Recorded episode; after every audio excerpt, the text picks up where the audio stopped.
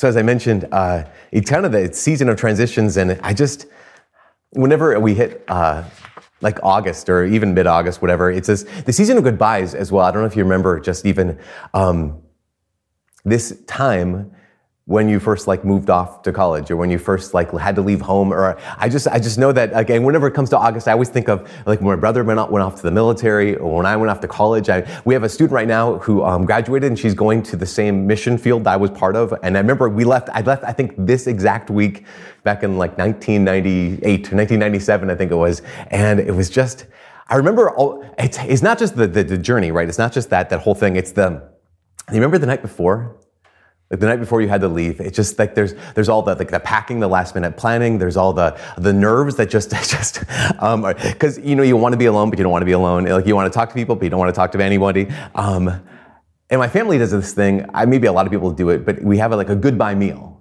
and um, and I remember all the times when we did it, we had the goodbye meal, and all, also all the times when we're just like, oh my gosh, how can we not have a goodbye meal? Because there's something about this where um, you have this goodbye meal because you know I can't go with you, and I can't go for you, and I can't do whatever the thing is that you're about to do, whatever you're about to, to embark on. I can't do that thing for you. I, um, but I want to do something. And so we have the goodbye meal. And the goodbye meal is a way to like honor the moment. It's a way to say goodbye to the person. It's a way uh, to, to tell them that you love them. It's a way to tell stories and say, just look back and, and, and laugh. And it's also, you know, it's also a way to provide them with something that you think that they'll need. And that's what the goodbye meal is all about. In fact, um, in the Mediterranean, like Greek cultures, um, they called this meal the hodoporion because you want to know what Greek is. And so the, the hodoporion is, um, there was this, this phrase in Greek that was say, um, it's a feast for them.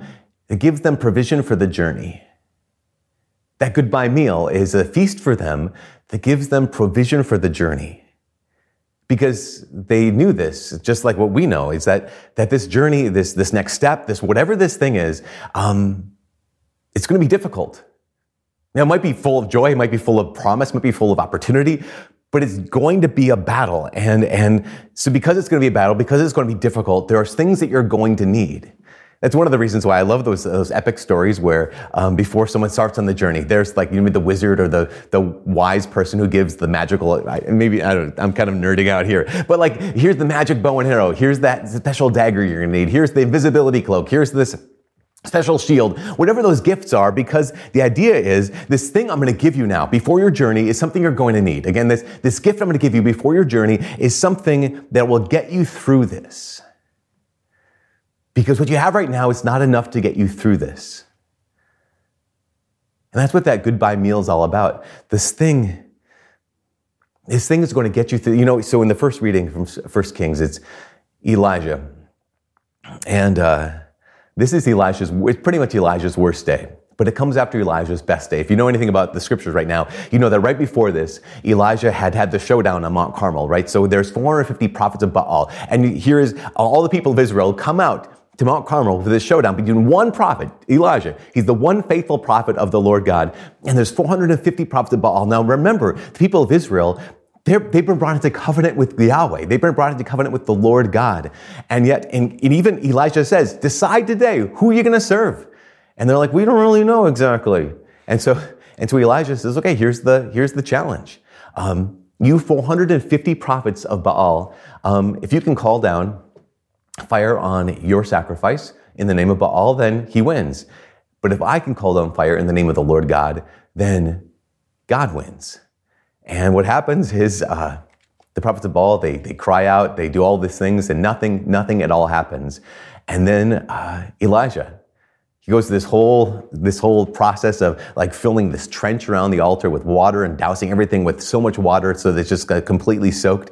And then he just calls on the name of the Lord God and God answers with fire and burns up the entire, the entire sacrifice. And then what all the people say, they all cry out, the Lord is God, the Lord is God. And it's one of the, Elisha's again, one of his best days ever. Why? Not because he's won, but because he's won the hearts of the people over to the Lord God. And it's, it's massive. It's huge. And then this massive rain comes and Elijah has to run away because Ahab and his wife Jezebel are trying to kill him. And that's what we find the reading today.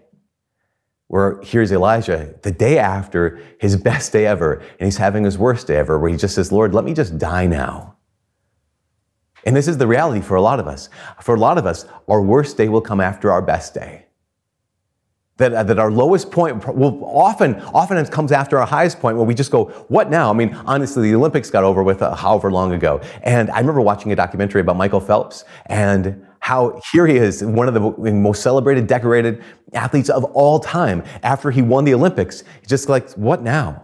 I mean, this happens to almost every Olympian, whether they lose or whether they win at the top of their game, is the big question. Okay, so what do I do now? And in fact, if you've ever, if you've re- retirement, I mean, I know so many people who have made it through, like they've built a career, right? They built a profession. They, they, they've even maybe raised a family. And at some point, okay, now it's time to retire. And you're like, wait a second.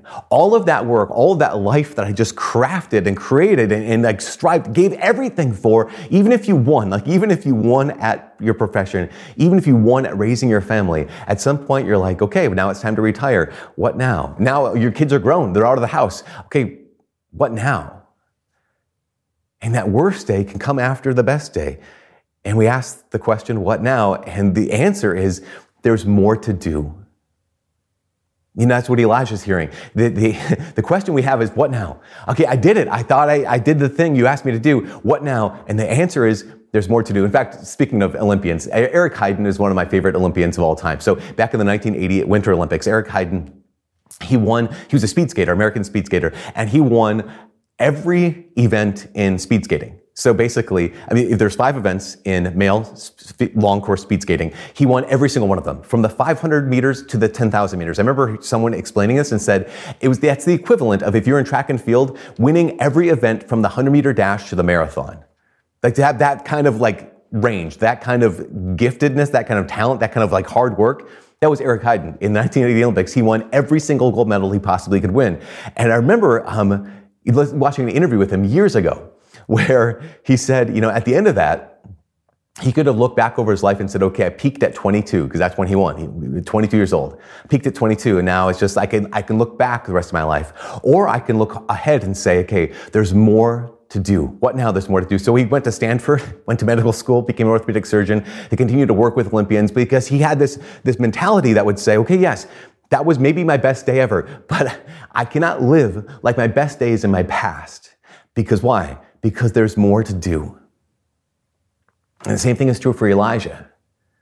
This huge day where he defeats 450 prophets of Baal in the name of the Lord God, he says, Let me just die now, God. And God says, What? No, no, get up and eat. Why? Because you have more to do. There's further for you to go now. Like basically saying, You're not done. That was a big moment. God gave him incredible victory, but you are not done. There's still more to go. In fact, hear what the angel of the Lord say, get up and eat, or else the journey is going to be too long for you. So we started this, this kind of mini series-ish thing called Consumer Catholic a couple weeks ago, where we talked about kind of the negative uh, aspects of being a consumer Catholic, where we just, we show up to take, we show up to receive, we show up to get what we want to get, and then we just move on. But there's a really positive element of consumer Catholics. And what, that, what is that? It's the fact that God wants to feed us. I mean, this the, the fact that, that God is saying to you today, today, that you're not done. That there's more to do. Whatever, wherever you're at in life, whether your best day is in your past or your best day is in your future, regardless of that, what God is declaring now is not only does He want to feed you, but He, eh, A, B, He needs to feed you because you're not done. There's more for you to do. There's further for you to go. And he says to you and me what he spoke to Elijah, which is get up and eat or else the journey is going to be too long for you. In fact, I mean, gosh, think about um, the, pe- the people of Israel in the, in the, in the wilderness, in the ex- book of the Exodus. They're wandering through the desert for 40 years. And what does God do? God says, okay, this is a long journey, but you're my people, so let me feed you. I mean, this is the, the case. This is the, this such clear thing. This is a long journey, but you're my people, so let me feed you. And he gave them bread from heaven, right? Called manna. And then here's Jesus in John chapter 6 today, who says, not only was not, not Moses gave you bread from heaven, but my Father gave you bread from heaven. And here I am the true and living bread that came down from heaven. Those who eat it will live forever. And then he makes, he drops this massive bomb. And the bomb is, and this bread is my flesh for the life of the world. That Jesus promises that he's going to give us the Eucharist. He's going to give up himself as the Eucharist. That, that it's not just this kind of sprinkled thing on the ground that fed the people of Israel through the wilderness in the desert, but it's actually himself. The very body and blood, soul and divinity of Jesus is going to be our food. And he gives it to us. Why? Because he says, if you don't eat of this, the journey is going to be too long for you. Why? Because you have more to go, that you have more to do. And so here is Jesus who says, so let me feed you. Like actually to, in a positive sense, be a consumer Catholic, but consume me. And I think sometimes it's so easy for us to be say, well, I went to mass, you know, and I, I mean, it, would, that was, I'm, I'm done. I mean, I went to mass and I went, I received Holy Communion and I didn't feel any change. I didn't feel any different. I didn't, I wasn't given any extra strength. And you realize um, that Elijah got up, right? And he ate once. And what did the angel say? The angel said, Get up and keep on eating, or else the journey is going to be too long for you.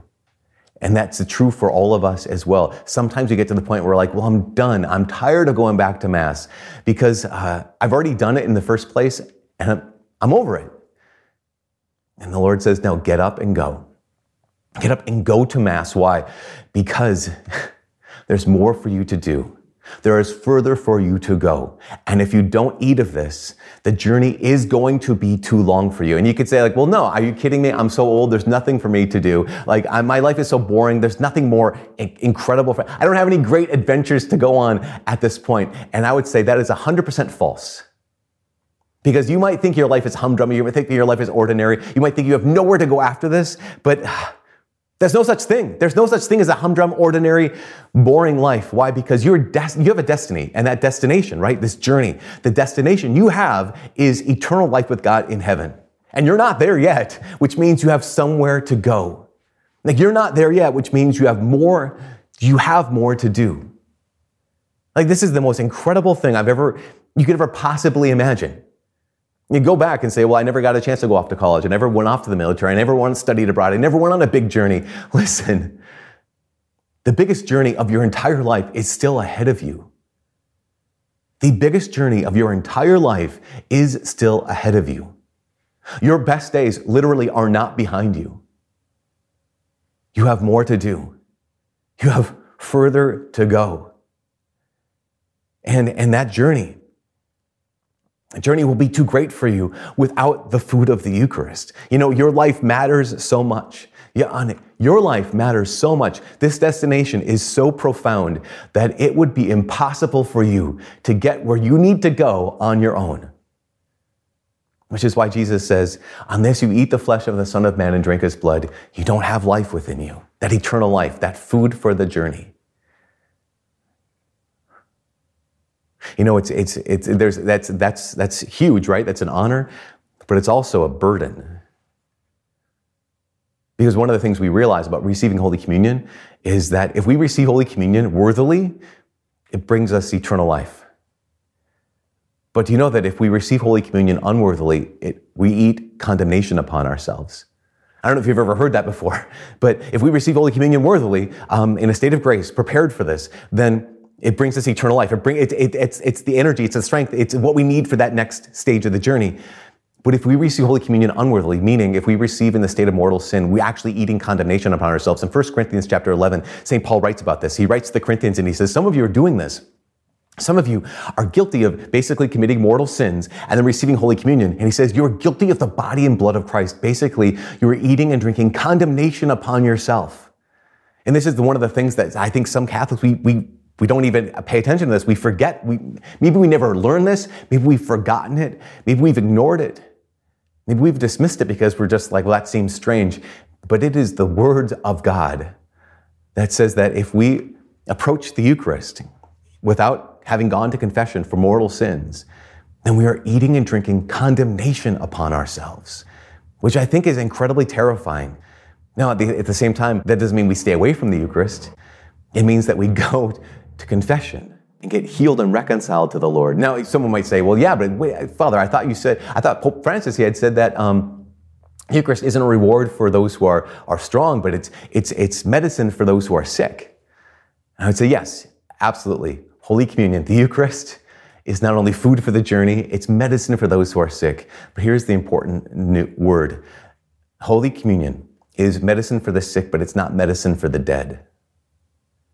And if I find myself in mortal sin, it's called mortal sin because it brings spiritual death. And so, yes, when you're wounded, when you're sick, venial sin, receive Holy Communion, gives you strength. But when we're mortally wounded, we have to go to confession and then communion or else we're eating and drinking condemnation upon ourselves. But this is, this is the great gift of God. That you have a destiny. This is the great gift of God. That you still have more to do. This is the, straight, the massive gift of God. That you have further to go. And that Holy Communion is called bread for the journey. It's food for the journey. Just like for the, the, the Israelites in the Old Testament, that manna was, was bread that fed them all the way through the desert. Just like for Elijah, that, that get up and eat and drink because he was able to walk then for 40 days all the way to Mount Horeb. And for you and for me, there's this thing called viaticum.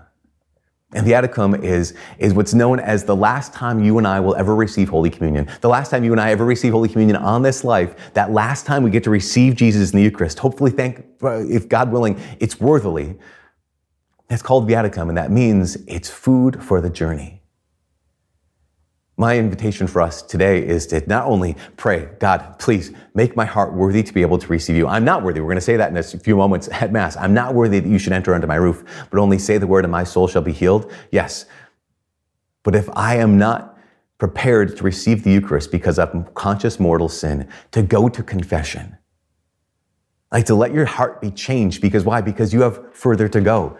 You have more to do. And God wants to feed you with Himself, but He also wants to bring you back to life from spiritual death through confession. But also to ask the Lord to prepare your heart for that last time. You'll be a consumer Catholic. To ask the Lord to prepare your heart for that final time you'll receive Him in the Eucharist. That, that Eucharist that will be known for you in part of your life and for me in part of my life and into eternity as our viaticum, as our food for the journey. At that last time we receive the Eucharist. Because if we don't receive Him, the journey will be too long for us.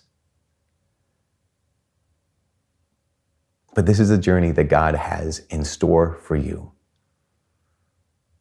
Because whether you're you have many great days behind you, or maybe you have so many great days ahead of you. The reality is you have more to do. You have further to go.